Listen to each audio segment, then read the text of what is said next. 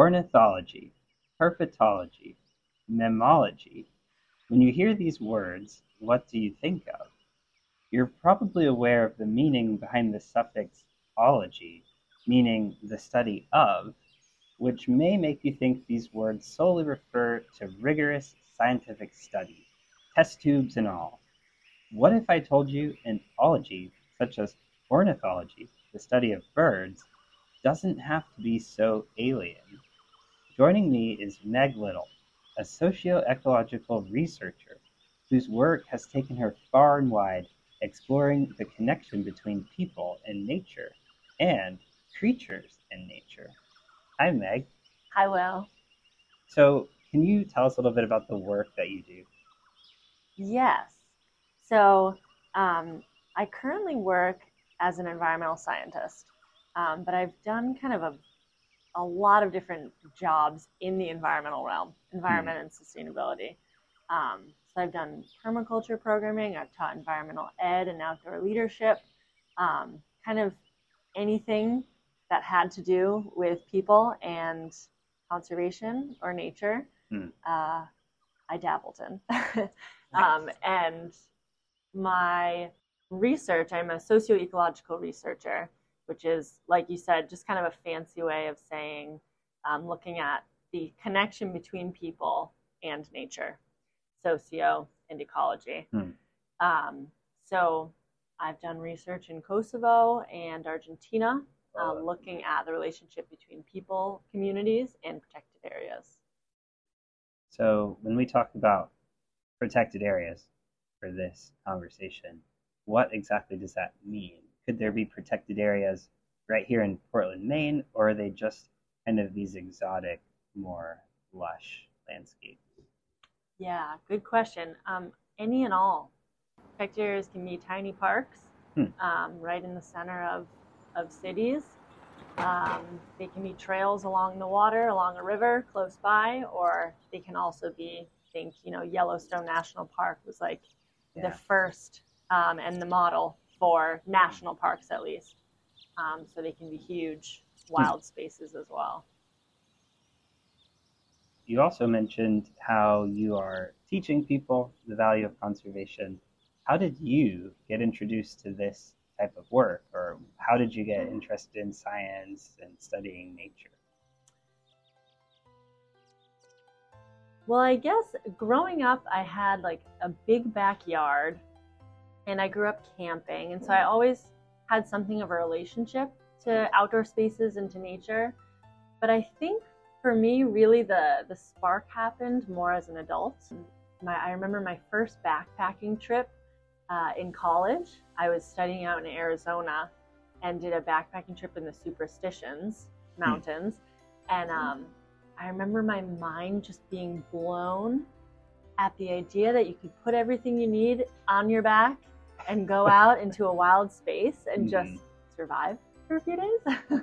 um, and that was the first time that I really unplugged, I feel like mentally, emotionally, and started really being kind of in awe of the natural world. Hmm. And then kind of this appreciation and admiration and love for nature led to wanting to understand it more um, and learn more about it. And so that has kind of led to environmental science and science in general. Yeah.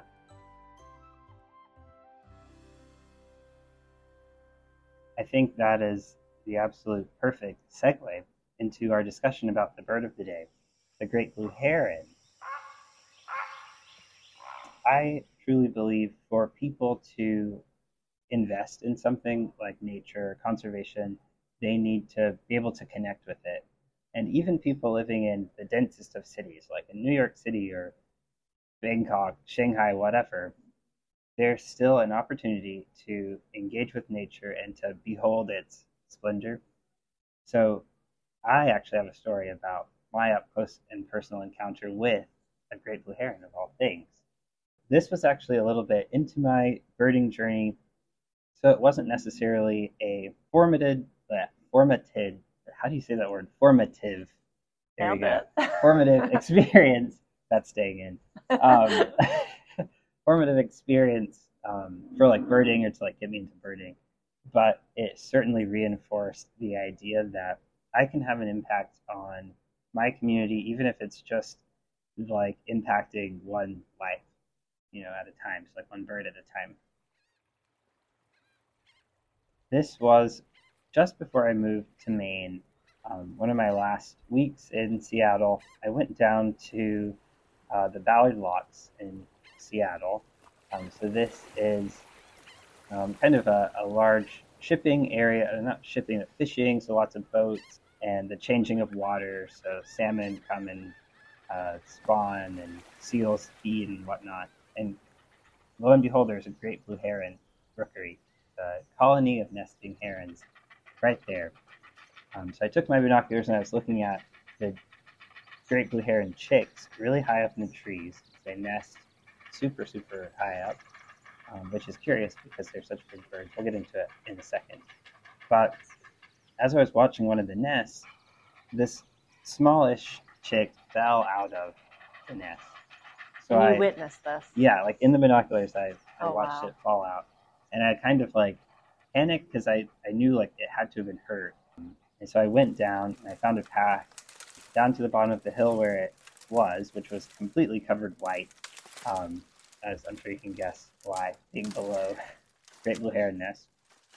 But the baby Great Blue Heron chick was just laying on its back, kind of like struggling to flap its wings and kicking its legs, so it was still alive. And it didn't look like its wings were snapped in half or anything like that. It looked mostly dazed. Um, so the first thing I did was call a wildlife rescue nearby in Seattle, and they didn't pick up. So then I, on my phone, searched for another one, called them, they didn't pick up. And then finally I found a third wildlife rescue in uh, Lynnwood, Washington. So it was about 45 minutes away. And I called them and I was like, I just saw a great blue heron fall out of the nest and it seems like it may be hurt. Can you come help it? And they said, No, we can't come to get it, but if you bring it to us, we'll help it. And I was like, Okay. So I took off my jacket and I gingerly scooped it up and like wrapped it in the jacket so it wasn't kicking and flapping. And I took it to my car and put it in a little box, and then drove 45 minutes with this literal dinosaur in my passenger seat that was slowly becoming more and more like undazed, I guess. So that was really kind of a tense drive. Not only because I was slightly afraid of super sharp bill and these sharp claws, but because I had this creature that was the size of a toddler sitting in my passenger seat that I knew I might not ever have a chance to like see that up close again. While I was driving, I was like, whoa, whoa, whoa. just, I wanted to just behold its like wonder. So finally I got there and wrapped it up in the jacket and took it over and gave it to the vet techs or whoever they were. And then I filled out some papers saying like, I want to know what happens. Like if it makes it, if it can be rehabilitated and released. And I chatted with them a bit too, just to learn about great blue herons and like what happens with them when they like if they're common um, to that center. And they said no for two reasons. One, they can't be returned to the nest if they fall out of their nest because they nest so high it's impossible to get them back. Um, so the parents can't retrieve a chick that falls out and since they're vulnerable and can't fly, a predator will just get them like wow. that. And then the second reason is people won't take them to the wildlife rescues because they're afraid of them. So they said, You're one of the few people that was brave enough to drive with a great blue heron or even approach one. So yeah, I filled out the paperwork and I donated a little bit to help cover the cost because this was a nonprofit that was just making the world a better place by helping animals. And then a few weeks I heard back, and unfortunately it didn't make it. Oh. Apparently, no. one of its wings was fractured in such a way that it couldn't heal, and they can't amputate wings. I think it's a part of the Migratory Bird Treaty Act that prevents amputation of wings. They just wow. have to put them down because um, it's considered inhumane for birds to be without wings. But yeah.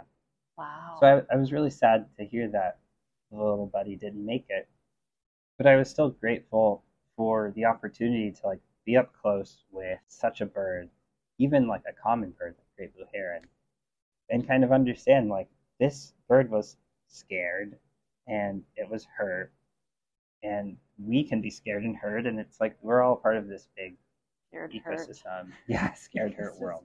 And so I like if if I can help the bird, I can help a person, and if I can help a person, then that means they can help me. And you know, I think understanding and caring about conservation can only lead to us caring about people and helping other people too. Wow, that's a cool story. Mhm. Sad ending, Yeah, but maybe next time I'll just skip the ending. the wild. Yeah.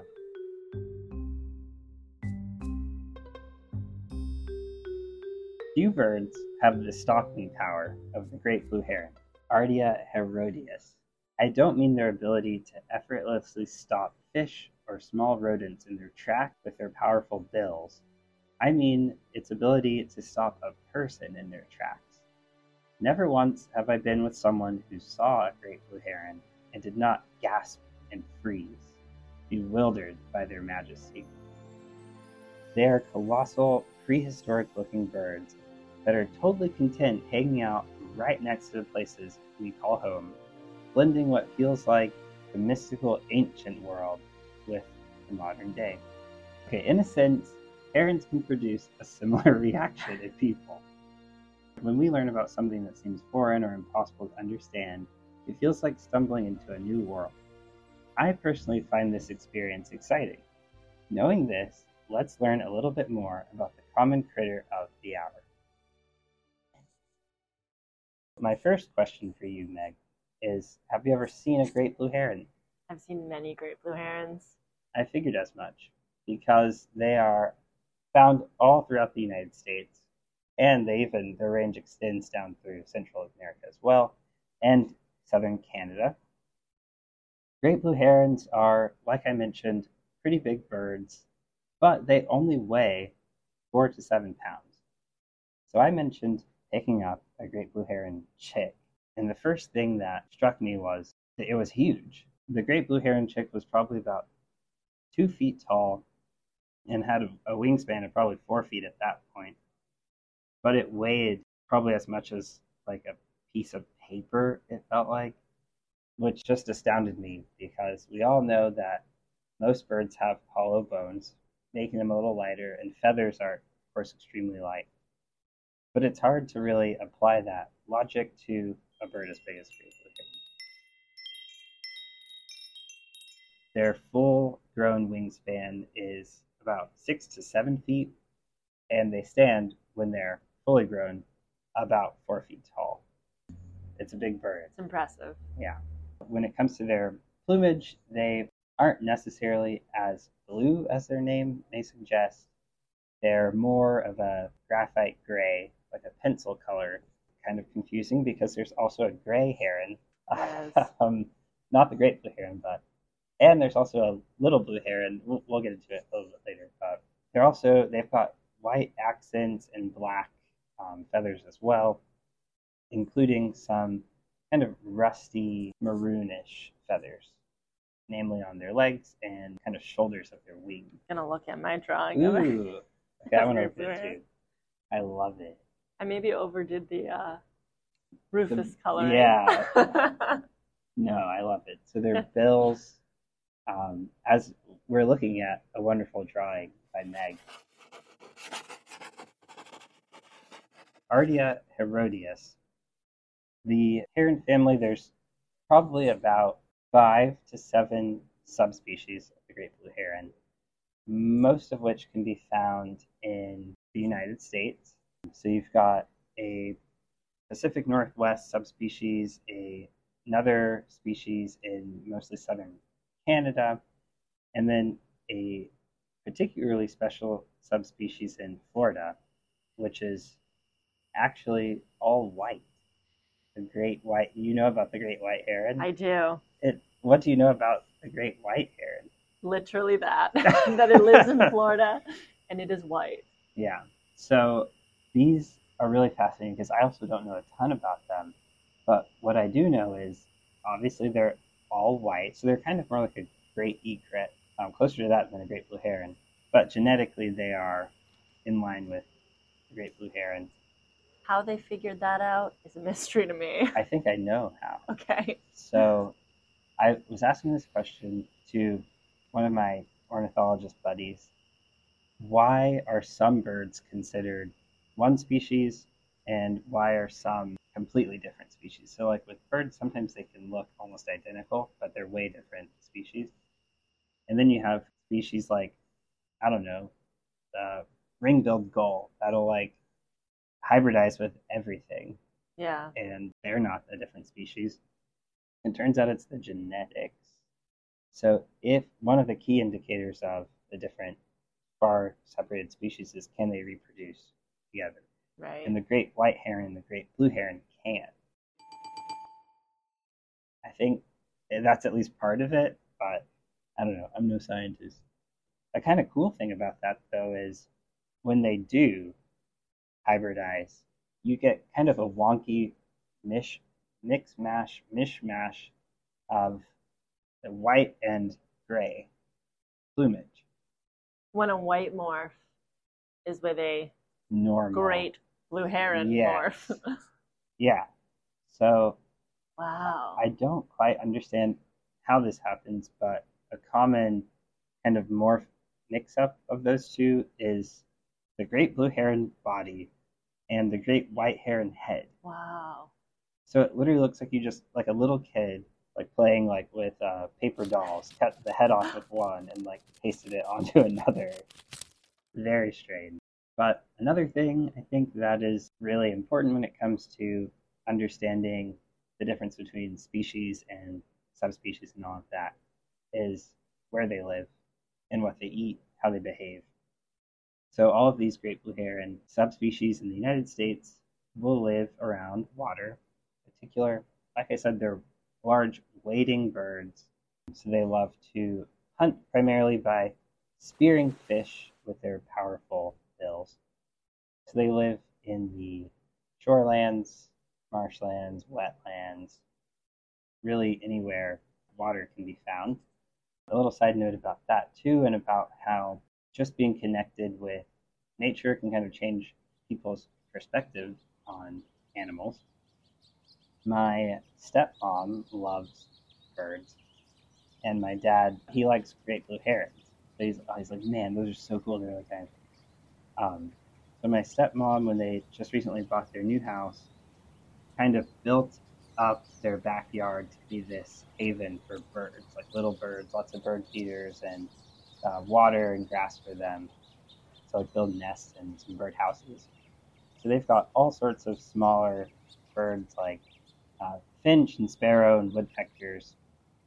And last time I was in Seattle, chatting with my dad, and I was like, "What kind of bird would you like to see in your backyard?" Because there's so many different types of common birds.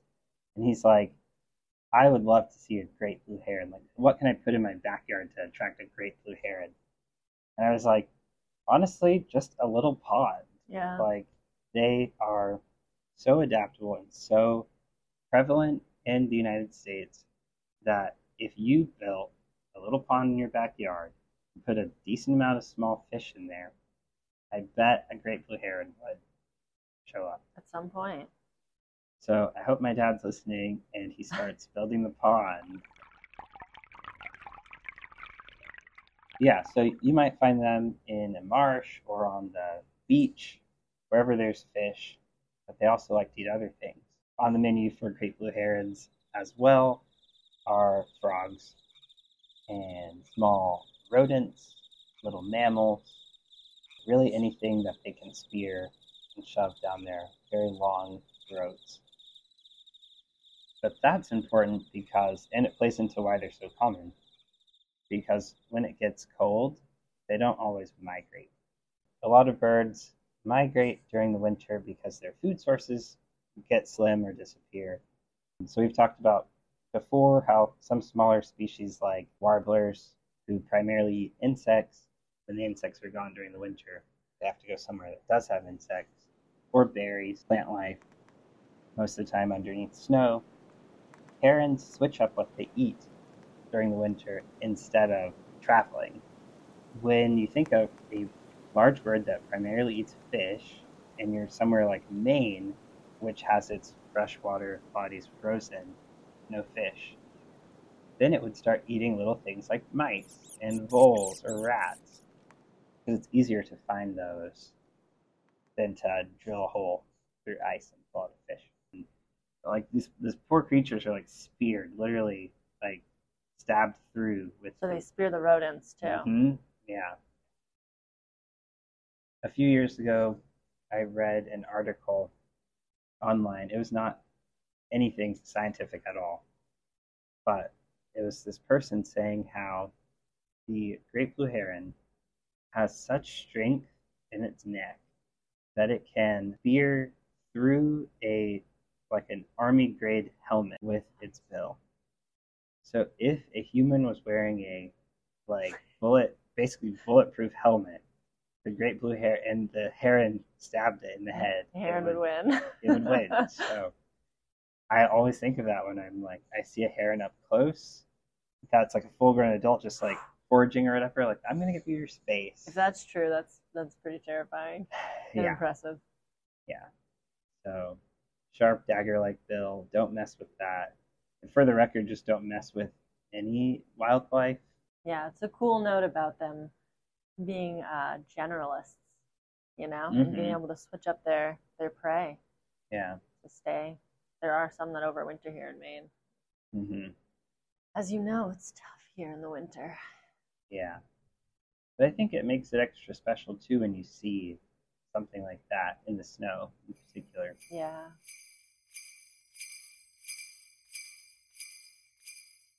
They've got a pretty striking vibe. So, unlike most large birds, like herons or cranes, when they fly, they fold their neck in. That ability to kind of recoil their neck and fold it in like that is also helpful for producing more force when they're hunting. When they can pull in their neck like this and then Yeah. like shoot it off like an arrow almost. Yeah, the way that I identify herons when they're flying, they've got those skinny, long little legs, the, the big wings, and then you see those, those little legs hanging off the back that seem too long to be possible. hmm And that's usually the identifier when they're flying.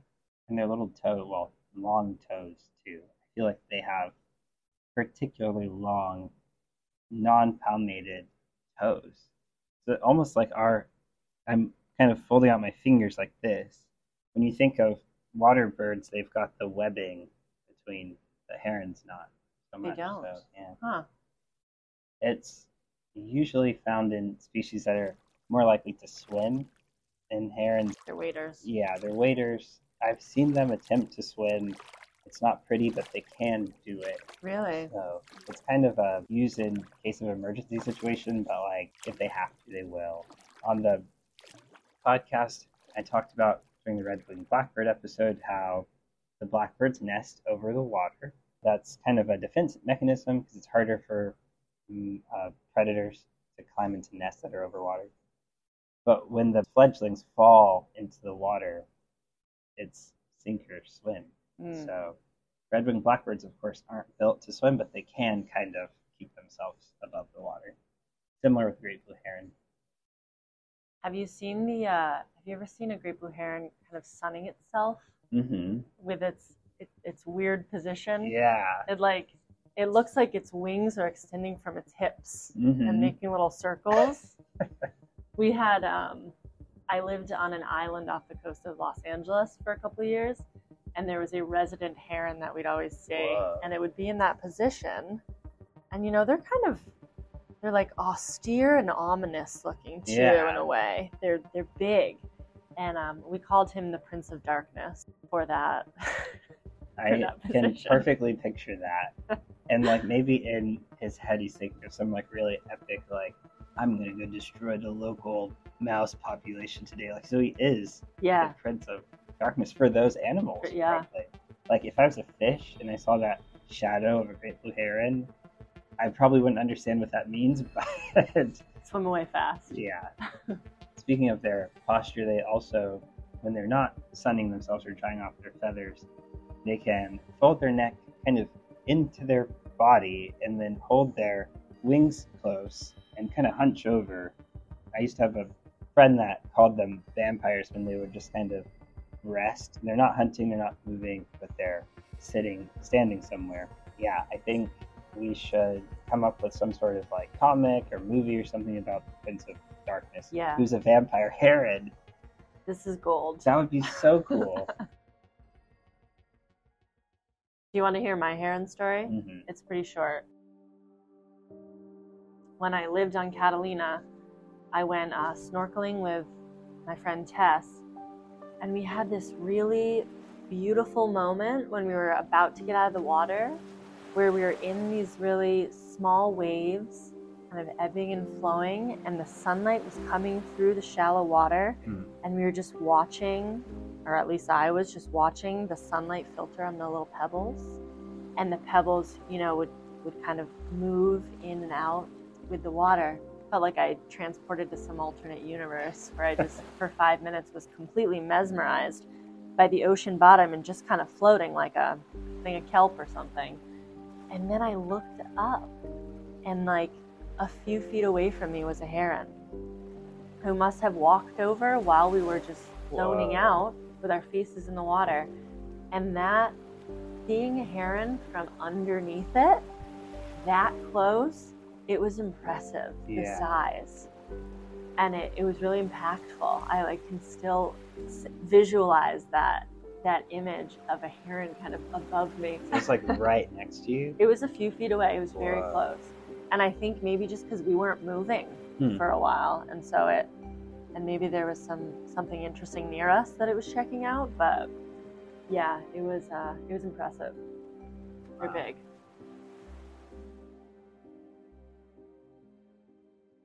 When I was listening to you tell that, my first thought was like panic, like, oh no, were you on the menu? And then thinking of the army helmet and the ah! I didn't know that. You didn't say that your then. friend got out of there alive.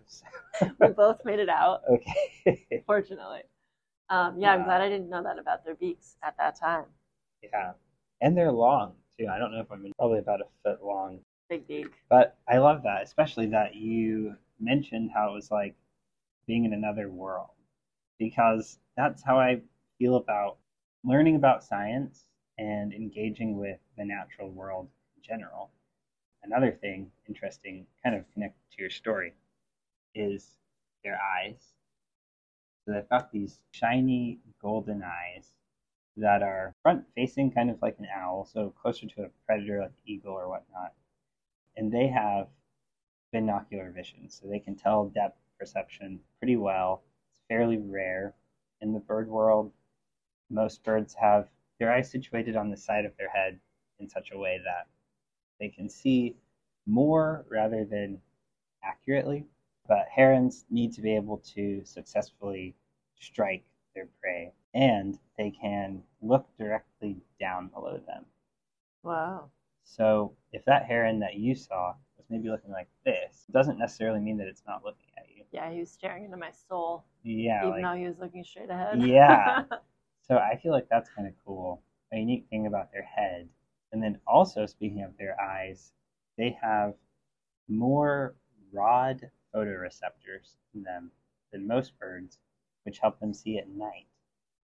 So you think about birds, at least I think about birds mostly as like going to sleep during the nighttime, and then the owls maybe come out to play, but they're like daytime diurnal kind of. But I guess herons can enjoy a nighttime stroll on the beach. Hmm. I didn't really find too much info on why they can see at night so well, but Maybe it plays into their whole generalist thing. You know, Yeah. it just gives them more options. Yeah. As I mentioned, they're nesting. They nest in large colonies called rookeries or heronries. That can be anywhere from five groups, pairs, nesting pairs of birds, to over 20. Can be really big colonies. And each uh, nesting pair has three to four chicks in their nest. When I found this one at Ballard Locks, the colony, there were probably about 15 different nests with between two and four chicks in them. I heard sometimes it can be a little uh, competitive in the nest, so chicks will bully their siblings and sometimes even push them out in an effort to get more food. But you can always find a colony near where they uh, would forage. So that doesn't mean that every body of water has a rookery, but if there's one in your town or your city, it's going to be near water. That could be a lake or a river or even the Ballard Locks where fishermen are in and out every day. Oh, something also that I found that was kind of interesting about them is they are monogamous. So they have one partner, but it's every year. So the male will select a new partner every year for nesting. But once they do, they stick with them. That year. Yeah. Hmm. So I thought that was interesting. And I think it can also play into their adaptability and kind of prevalence because it would likely mean that the genetic pool is larger right so like Right. if every year they're going finding a different one to have different chicks with it's not like they're just producing the same genetically similar chicks year after year i don't know how scientific that is but that's kind of one of my theories That's good theory. yeah. They regurgitate their food, the parents, into the chicks' throats. It's not a pretty sight. You imagine these foot long bills. It's kind of hard to line everything up. Yeah, they're very noisy, very stinky, lots of poo just pouring down into the forest when they're um, nesting. So, yeah, where I was, they were also kind of over a walkway. So, like, that's where I found the heron chick at the bottom of the hill, this, like, paved walkway. And it looked like somebody just took the world's largest thing of spray paint and sprayed white Mm. all over the place. It's a very pretty sight. hmm But yeah, I mentioned they're loud. Their vocalization is a deep, kind of guttural squawking and screeching. Um, on the drive here, I was practicing my Your heron. your heron squawk? Yeah. Would you? So I, sure, yeah. I I'm trying to make it like my goal to like recreate that bird calls on the episodes now. So it's kind of like a brah brah brah brah uh, uh, yeah. like Deep. That's yeah. deeper than I was Yeah. anticipating. No, it's very deep. They usually will do it when they take off.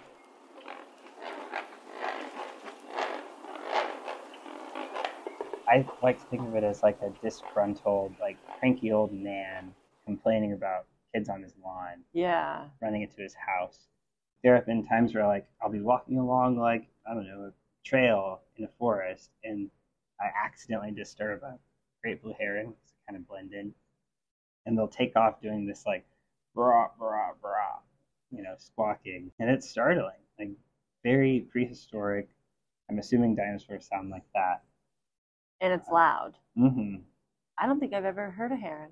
Really? I think of them as silent. Hmm. Just I think because of of the way that they are usually when they're Yeah. waiting. You know, they if you sit and watch them, they they step so carefully and slowly, and then they're just still so much.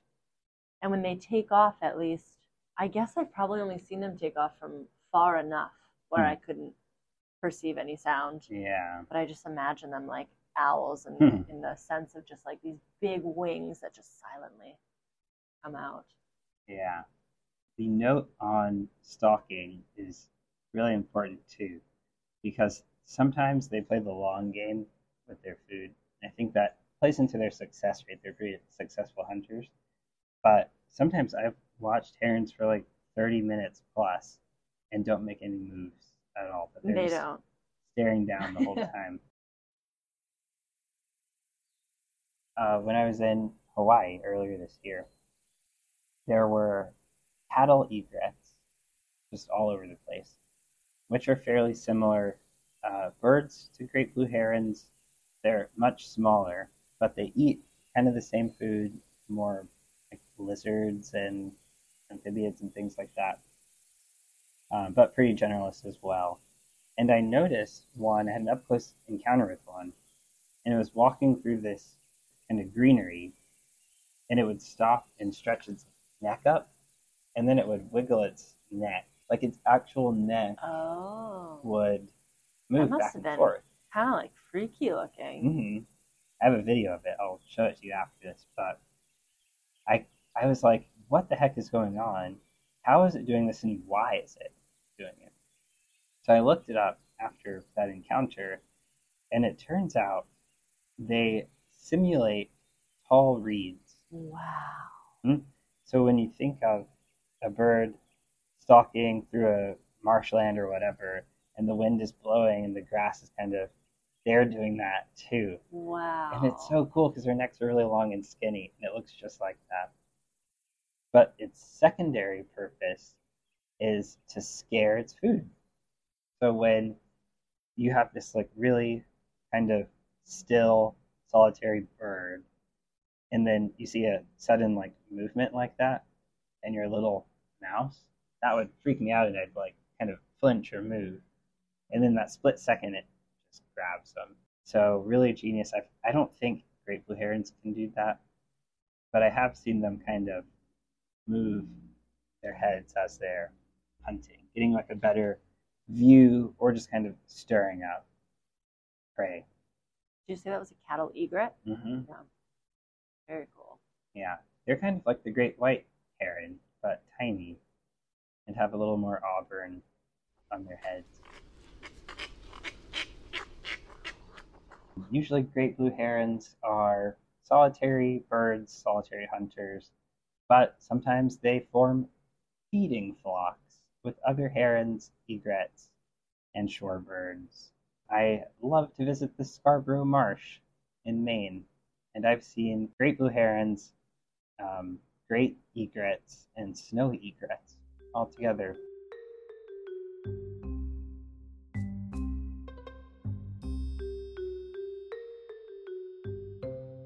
As we've discovered, great blue herons are certainly great. As a fledgling birder, I only cared about big birds. If it weren't for a few formative close up great blue heron encounters, I doubt my passion for birds would have grown to this degree. I'm so glad these gregarious big birds are so common and allow people to witness their glory. Sometimes all people need to get committed to learning is a couple engaging encounters with education in a fun, accessible setting. So, Meg, in your own words, why does the world need science? What is the value of the academic or professional study of the natural world? It's a big question, Will. I go big most of the time. Yeah, Like the great blue hair. I go great. but um, Yeah. um, why does the world need science? I feel like science does so much for modern society. It it is kind of the way that we make sense of the world. It's our it's a, a set of tools for answering questions, for solving the mysteries of Mm. the natural world. So I feel like it's got it has this like mystical component to it of of Mhm. helping us answer the questions, you know, of of how the world around us functions.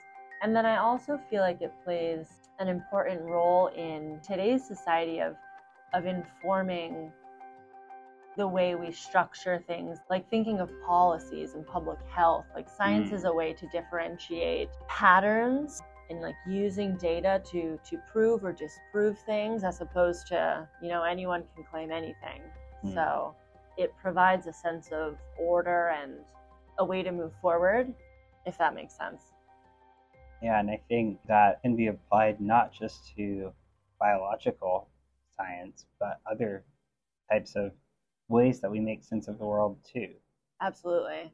Yeah, I think a lot of public health when I think of Mhm. like good, what the good that it does, the need for it, of, you know, modern medicine and Mhm. and even responding to the pandemic. You know, Yeah. science is behind doing all of that well um, in a well informed way.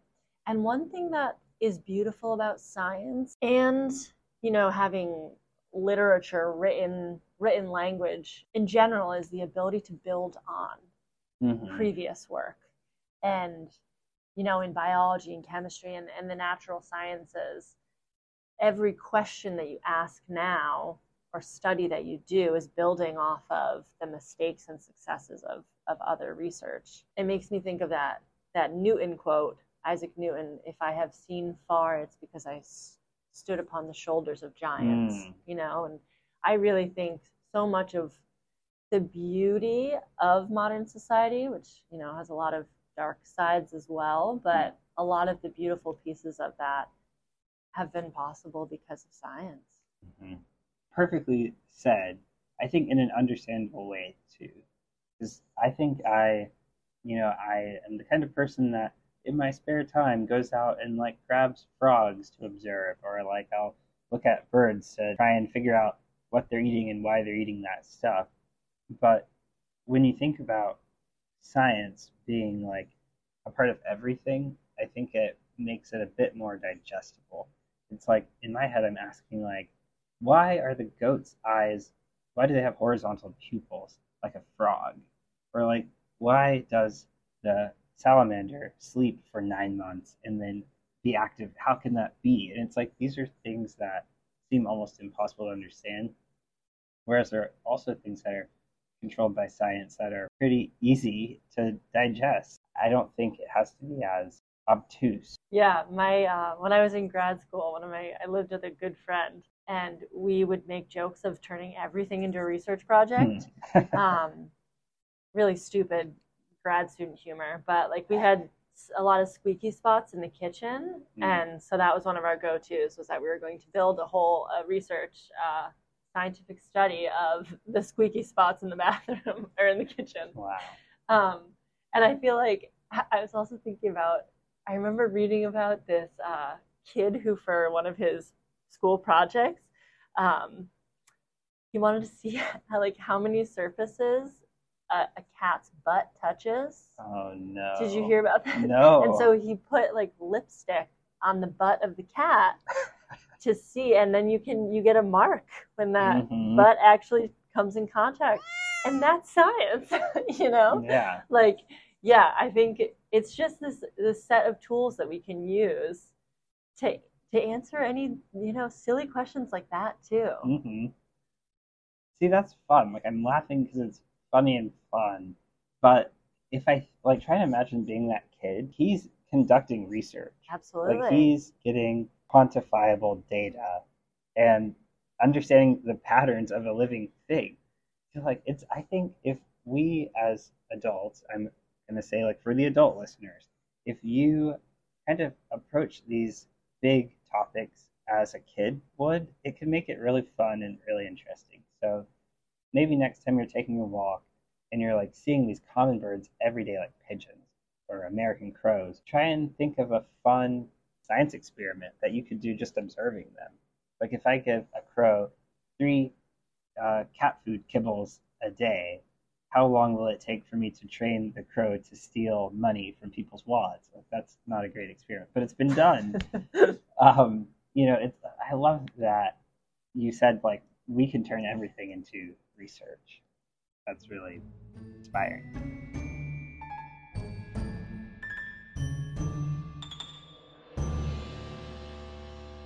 So, speaking of research, can you tell us a bit about some of the areas of your professional research? yeah. So my day job is as a scientist and then my dream job is a socio-ecological researcher. So the research that i've done in some of my international travels and work is kind of what excites me the most because I've always been interested in the natural world, but my real passion is that intersection between people and conservation, people and and nature. Hmm. And socio-ecological research was kind of a, a way to look at that. um, and really just a way to be able to talk to people and call it research. Hmm. so I just moved back to Maine from Argentina, where I lived for about a year and a half. I was lucky enough to get a Fulbright fellowship to go down there and do research on this protected area. Uh, so I lived on the coast um, of Patagonia in Argentina, pretty far south. And the, my project there was there's a protected area that's mostly marine, the, some coastline in the ocean, that an NGO down there is trying to expand. There's a lot of important habitat for a lot of marine species, and they think, you know, let's utilize that there's already a protected area there and make it bigger. Yeah. With that comes- private land, or what's the challenge for expanding the protected area? Um, there is private land. The land itself is private, and then the ocean is owned by the province Hmm. and the state, the, the country. Oh, they want to expand it into the ocean too. Yes, yeah. So the focus is marine. got it. there. Okay. So, and you get into start wading deep into politics and and regulations Mhm. uh, when you talk about national parks or provincial parks. So, anyways, my research was talking to people in this small town that's kind of at the epicenter. If this protected area were to expand, this town would really be kind of the nucleus Hmm. of that. And so I wanted to know what people there thought about it. Uh, most of the work of this NGO is people who have come from Buenos Aires, from the city, and are trying to implement conservation work. Now they have much more involvement from townspeople, Hmm. but initially it was kind of people from the outside coming in. And so my goal was to understand well kind of the complexity of perspectives of local people Hmm. about you know what do they know and think about conservation about marine life what do people use the ocean and its resources for and how would that align with or conflict with what the ngo is trying to do Hmm. um, and that was my main project so i would basically walk up to people's houses knock on their door and say hi do you have some time to talk um, and then we would chat And they thought you were going to tell them about the good news, right? You have your little Bible and their packet. So I'm very curious to hear some of the responses. What was the general opinions on this kind of foreign entity, maybe from a big city, coming and saying, "We know what's best for you and your area, your lifestyle." Yeah. Um, there was a wide variety of, of perspectives and opinions. There is a decent amount of resistance. Hmm. Um, and I think that's pretty common at the initial phase. You know, change is hard. Yeah. And this is um, a pretty isolated town in Patagonia, really small, less than 2,000 people live Mhm. there. So they're not fond of outsiders coming in. Um, there's also a perception that is threatening their way of life. They have an identity as a fishing town, which Mhm. really is a little bit um, removed from the reality. There are few people, statistically, the amount of people in town, very few um, actually work in fishing Huh. and, and make their money that way. But they still have this sense that they are a fishing town. And so it's like Hmm. you're taking that, you're trying to take that away from us. It's also all sheep ranches, like everywhere around for hundreds, thousands of hectares or acres are sheep ranches. And the NGO is trying to do some work with pumas and reintroducing, you know, top predator species Mhm.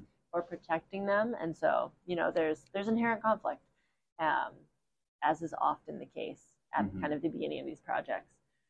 But there's also um, a lot. There's a lot of reason for hope, and a lot of people who believe in the importance of that work and who understand the threats.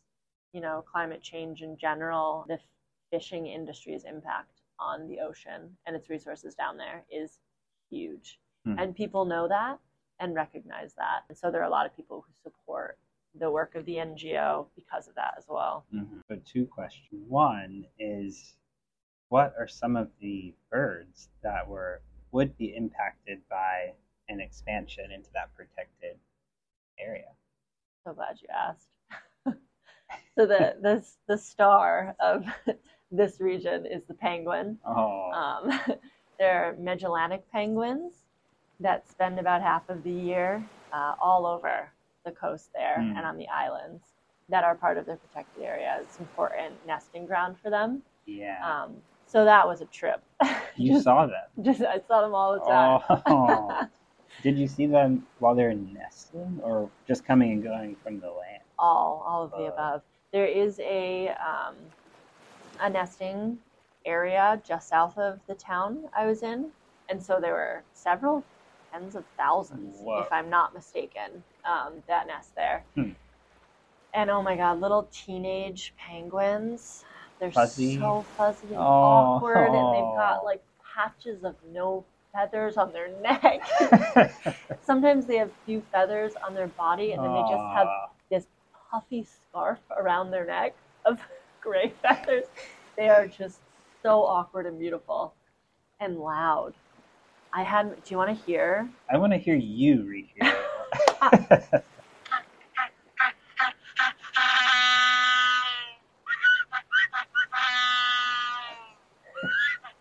Did you record that? My so my friend lives on the island and is Mhm. doing work. Nice. Um, and I asked him. He sent me that this morning.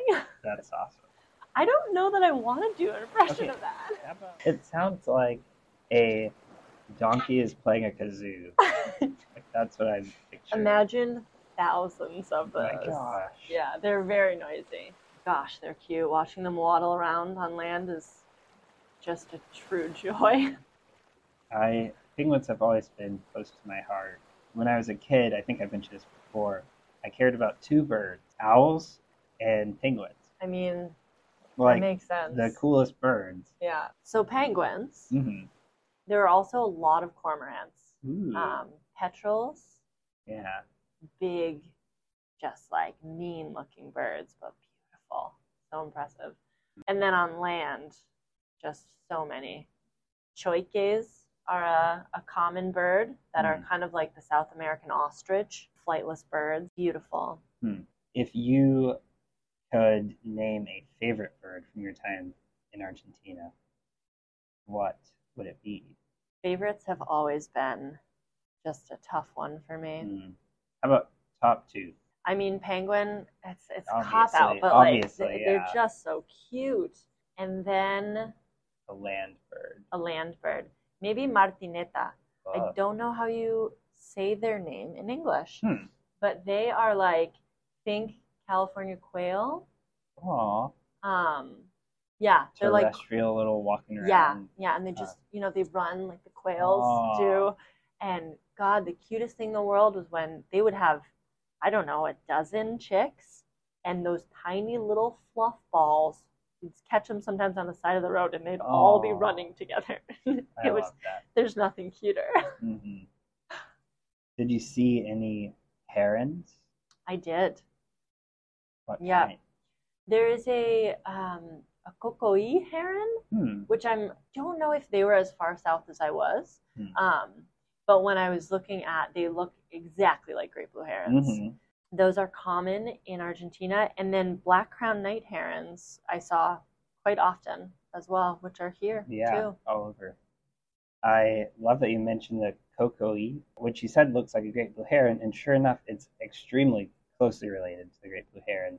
That and the gray heron are one of three species, including the great blue heron, that used to be considered one species. Really? Yeah. So nowadays they're uh, what scientists would consider a super species. Whoa, yeah. Its head is a little different. We're looking at the cocoi, See, and it's got kind of a white neck, gray body, and more dark bits on the head and shoulders. Yep, yeah, Yeah. those. all throughout were- South America. Yeah, And the main difference is the plumage. So when we think back to like what we were saying about the great white heron, how they can still like interbreed and they live in the same habitat, and the only difference is really the plumage. I can see it with the great blue heron there too. absolutely.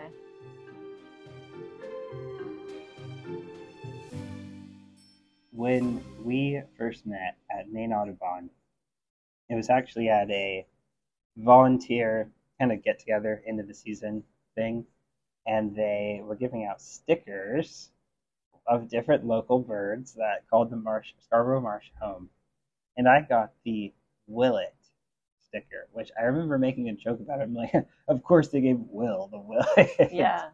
but I do love Willets because they were one of the first unique birds that I saw in Maine that I had never seen. They were a life bird for me at the marsh. They were almost like a sub spark bird. So if you had to choose a spark bird for Maine or your whole life, what would yours be? The Western Tanager. Really? Yeah. Yeah, I Very lived. vibrant.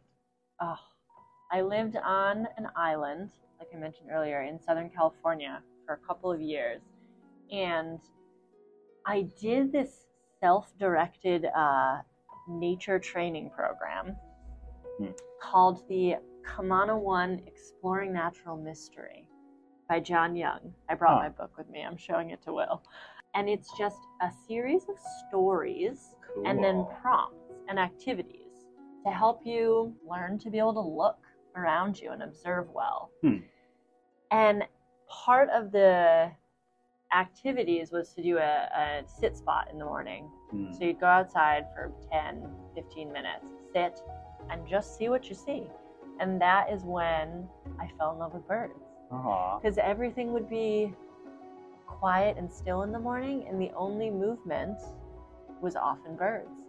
And then just looking at them, I would want to know what they were. Yeah. And uh, I was sitting by the beach one morning, and saw this elderberry shrub full of these vibrant yellow and red spots No way.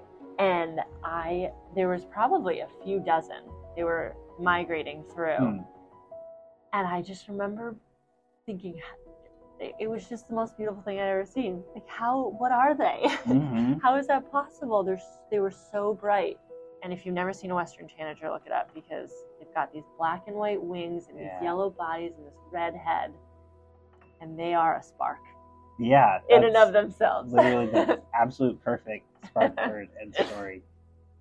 Actually, I didn't.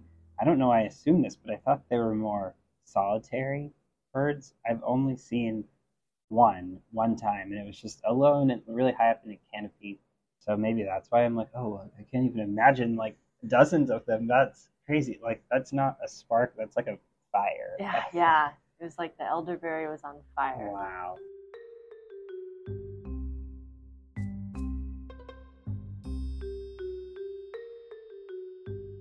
Great blue herons are dinosaur like, amazing birds many people see every day.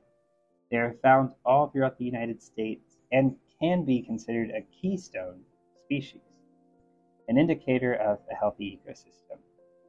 The more we learn about birds, the more we learn we don't know about birds.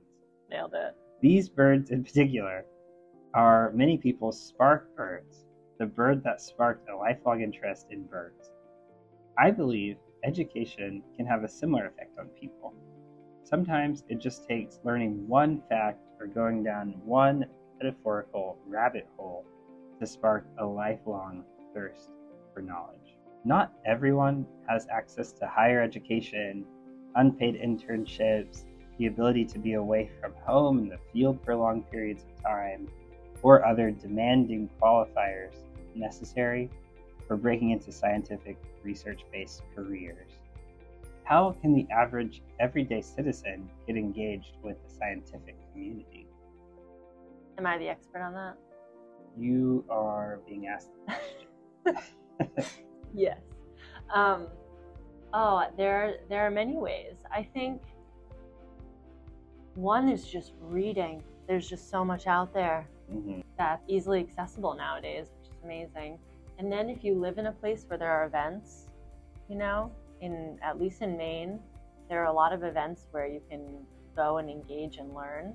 And then I think the best is volunteer opportunities, getting involved in in local NGOs, nonprofits, conservation groups, parks, you know, sometimes specific places will have Mhm. volunteer opportunities. That's how we met, volunteering for Maine Audubon. um, for one of their bird count days, and they're just so fun. And you don't need to know anything usually Mhm. um, for volunteer opportunities. And you often, at least with Maine Audubon, I've worked with the most knowledgeable people. Some of who do that, some of whom do that for work, and some of whom just are interested yeah. and are incredibly knowledgeable just out of curiosity, a lifetime of curiosity. So I think I would just encourage everyone to find a Saturday or a half day afternoon to go out and volunteer with some kind of conservation focused because it's really fun. I feel this is my work. I work in the environmental realm Mm. and I feel so re-inspired after I do any kind of volunteer Yeah. event. I was going to mention that too. That's how we met. No matter what your background is or your experience or skills, there's some way for you to get involved with volunteering. And you can make friends. Mm-hmm. You were my first birder friend in Maine. And You're my first Maine friend. Wow. I know, right? This and this is from volunteering. honor. yeah. So, yeah, one of the first things I did when I moved to Maine was, where can I volunteer? And you know, now I have friends, and it's a great way to feel fulfilled. Feel fulfilled.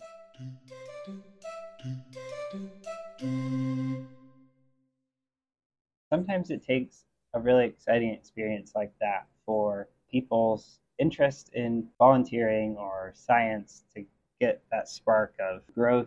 But sometimes it can be kind of challenging for people to break out in these types of activities because they don't see themselves doing that kind of thing or they don't see themselves represented in that area of the community. Before, I've talked about how birding was hard for me to kind of get engaged with because I didn't know anybody that cared about birds at all.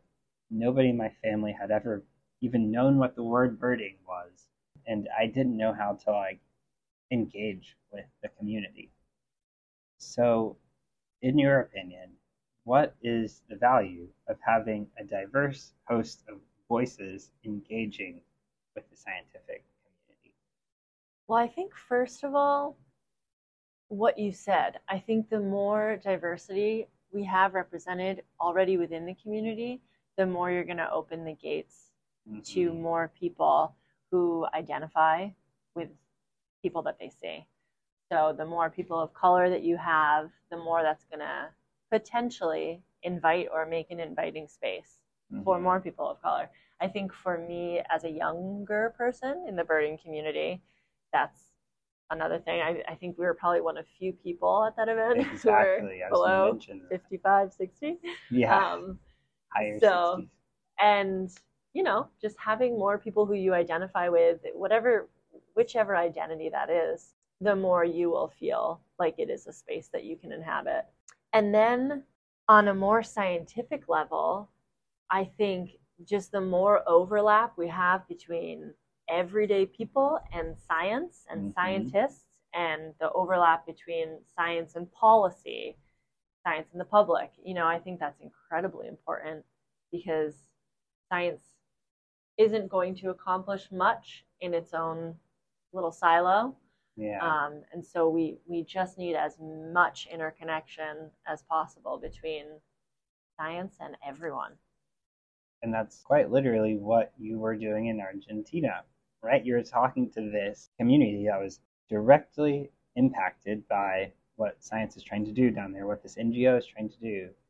And you wanted to learn what their thoughts were. Maybe they had their own ways of conserving the creatures and the land that the NGO hadn't considered. Right. You know, yeah, it's like if we just assume that we know everything or we know best, we'll potentially miss out on important data. Yeah. Anything else you'd like to add about your research or people engaging with science? I've been thinking about great blue heron and its connection with my life. Hmm. Um, and my, my day job, as I mentioned, is a scientist, and my focus is ecological risk assessment. Hmm. So I look at contaminated sites and analyze what kind of impact that may be having Wow. on, on birds, on mammals, invertebrates, plants. And the EPA, the Environmental Protection Agency, has a, a set of indicator, key indicator species Mm-hmm. that they use, that they have a lot of data on to assess potential impacts to these different guilds or like categories Yeah. of wildlife. And the great blue heron is the indicator species for piscivorous, piscivorous birds, so birds Hmm. who eat fish. Interesting. Um, so they are there's all the these like specific numbers that have to do with their body size, their consumption rate that you can use to demonstrate or uh, analyze impact to birds that eat fish. Hmm. So they are like the model for that, Yeah. which I thought was Cool. cool. What is another example of birds that maybe eat insects? Do they have? You know what their model is? They're well, they would be in invertebrous Uh, or insectivorous hmm. birds. Um, I believe the woodcock is the EPA uh, model species for that. Hmm. Um, they tend to be some of the most sensitive to contamination Right. because they're, they're usually they're down really in it, there. you know? Yeah. I've only seen them a few times.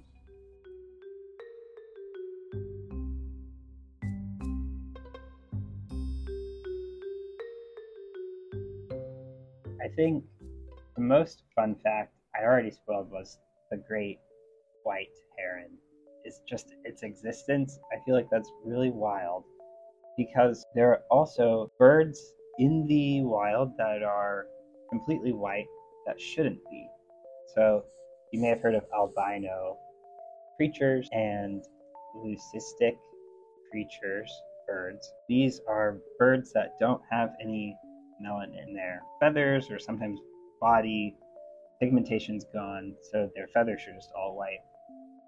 And I find it fascinating because the great white heron basically looks like a leucistic heron, great blue heron, but it's its own thing. And when they reproduce, they're also white. So when I was in Utah, I went to Tracy Aviary, which is one of two aviaries in the United States, like dedicated aviaries. And they had a couple of completely white birds that were leucistic.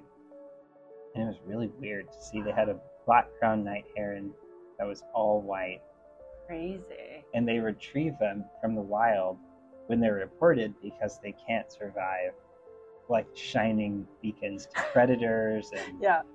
other things. Speaking of threats for great blue herons, there's kind of a lot out there going against them. One of their main threats is aerial predators. So when they're nesting, like I mentioned, they're really high up in trees, and usually there isn't too much cover for them for their nests. So birds like bald eagles or red-tailed hawks would love to fly in and scoop up a great heron chick. But they can also be attacked by cats, other little things like minks. When the chicks fall out of the nest, that's like a free lunch or even like a little house cat. So please keep your cats inside. Also, I think as we mentioned, the loss of habitat is impacting them. Though they can adapt fairly well to man made wetlands and bodies of water, it is really important to preserve their natural habitat. So, like marshes and inland wetlands, even coastal areas, they'll fish in tide pools uh, when we develop these areas of land, we get rid of where they nest and what they eat. So, it's important for us to keep their natural habitat, even if they're adaptable. Something also kind of interesting about great blue herons and their interactions with people. They were once poached, like very brutally, when Europeans came over to the Americas and they saw these beautiful birds, large birds with large plumage. They would kill them to take the feathers for hats or clothes or whatever. So that was a huge threat to them. Good thing we don't wear feathered hats anymore. or they're like fake feathers. Thankfully, like government regulation has put a stop to that. Same story with the puffin What did they make out of puffins? hats. Hats. Yeah, Waterproof hats? yeah, probably. No, so it's really sad. Like in Maine, in particular, you, you might know this. The Atlantic puffin, which nests just off the coast here, was highly sought after by entrepreneurs in like the 1800s, early 1900s for their colorful plumage. They'd like kill the bird and rip out the white feathers or the like darker black feathers too sometimes and make women's hats and like decimate dozens of birds to get one hat. So they were gone from Maine for like a hundred years or so. Yeah. And thankfully, there's like a um, nesting colony in Canada up the coast that survived, and they were able to, well, NGOs, nonprofits in the area were able to work with that nesting colony to reintroduce the puffin to Maine. Yeah, I mean, how many birds have disappeared because of greedy people? Way more than should have been. And speaking of their feathers, great blue herons have a special type of feather on their chest. So they have what is called powder down feathers. So essentially, these are little patches of thin feathers that grow forever. When they're molting, they don't, that doesn't affect them at all. And basically, as the feather gets long, it disintegrates into a powder. And that powder is used to protect their chest plumage from gross fish guts and slime and viscera because they're stabbing and slicing and whatever all these creatures. So it, it's like a napkin almost for them. Wow. And they can use their unique claws to scratch their chests and cover their toes in the powder down and then spread it on their other feathers to give them this kind of protective coat. It's like semi water resistant as well, so that's kind of a reason too. But I've never heard of any other bird with powder down like that. Yeah. Very Uh, cool. Yeah. My kind of last couple of points for the great blue heron. It is a quite a spiritual bird for a lot of people. It's one of the most popular tattoos for people when they want a bird that is kind of a majestic type of beautiful creature. If you go on like something like Instagram and search bird tattoo, I guarantee you in the top five results, great blue heron, great blue heron, great blue heron. Throughout the centuries and a lot of Native American lore in particular, great blue herons are representatives of wisdom, patience, and sovereignty. These very confident creatures and kind of they have an imposing, demanding presence. So yeah. Yeah, that- that makes sense.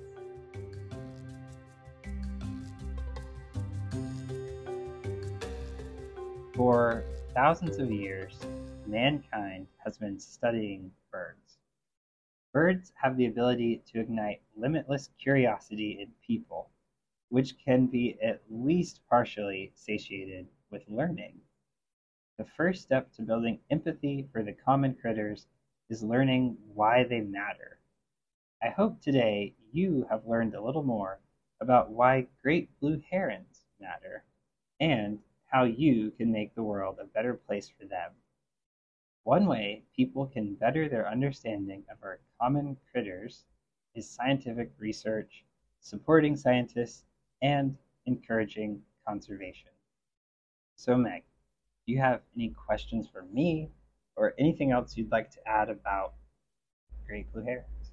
My first question is not related, Hmm. but have you seen the albino humpback whale? No. Talking about albino. We'll, we'll look it up later. yes, okay. Listeners, this doesn't get cut out. Look at it. it's unbelievable. My question for you, Will, is if you could be any type of ologist, what would you hmm. be? Tomorrow, suddenly, you just have all the knowledge and a job working as a, I guess you can't say ornithologist. Yeah, I know. I'm easy. like, that's easy. My well, my first thought was, as I've mentioned, the herpetologist, because I have been so into amphibians and reptiles lately. I find them so boring. The other day, I went on a walk with no none other than Paul, who has Shout out to Paul. Shout out to Paul. He's joined us on this podcast. And we were gently lifting some logs to see what creatures are under there. And just looking at the salamanders and how they move, I'm like doing a swim kind of swimming motion. That's like how they walk. I'm like that. What are you like? That's so. I think I yeah. That's probably like my go-to. But after listening to you talk today, I would also be interested in something like anthropologist. Listeners, my, my challenge for you is go out and see if you can find a great blue heron. Go to a local beach if you're around water, or maybe a lake, even a stream. I was recently in North Carolina and walking through downtown Charlotte, saw a great blue heron. Like Wow. this is they're all over the place. That's your challenge. Go find a great blue heron. So Meg, thank you so much for joining me and talking about great blue herons. Thanks for having me, Will. This I, I was so excited to be asked to join this podcast. I'm glad. This is fun. See you next time. Bye. Thank you so much for tuning in. I hope you learned something new about our common feathered friends, or the wild world of birding. Interested in learning more between episodes? Check out the Will's Bird Brain Instagram account for supplemental facts, promo videos, and complimentary bird photography at Will's Bird Brain. You may also shoot me an email at willsbirdbrain at gmail.com. I would love to hear which bird you'd like to learn about next. Want to help me keep this show on the air? Consider joining the Will's Bird Brain Patreon. For as little as $5 a month, you gain exclusive access to Will's Bird Brain content, including bonus episodes, live streams, video content, and more. Think of it like buying me a cup of coffee while we walk around the park talking about birds. It's quick and easy to sign up. Peck the link in the show notes for direct access. Want to support in other ways? The Will's Bird Brain Etsy shop is still open, featuring all your favorite bird stickers from season 1. Buy two stickers and get a free logo sticker with every order. Leaving reviews and sharing the show also greatly supports Will's Bird Brain. I love hearing your thoughts and gaining encouragement from the flock. Until next time, keep up with the common critters.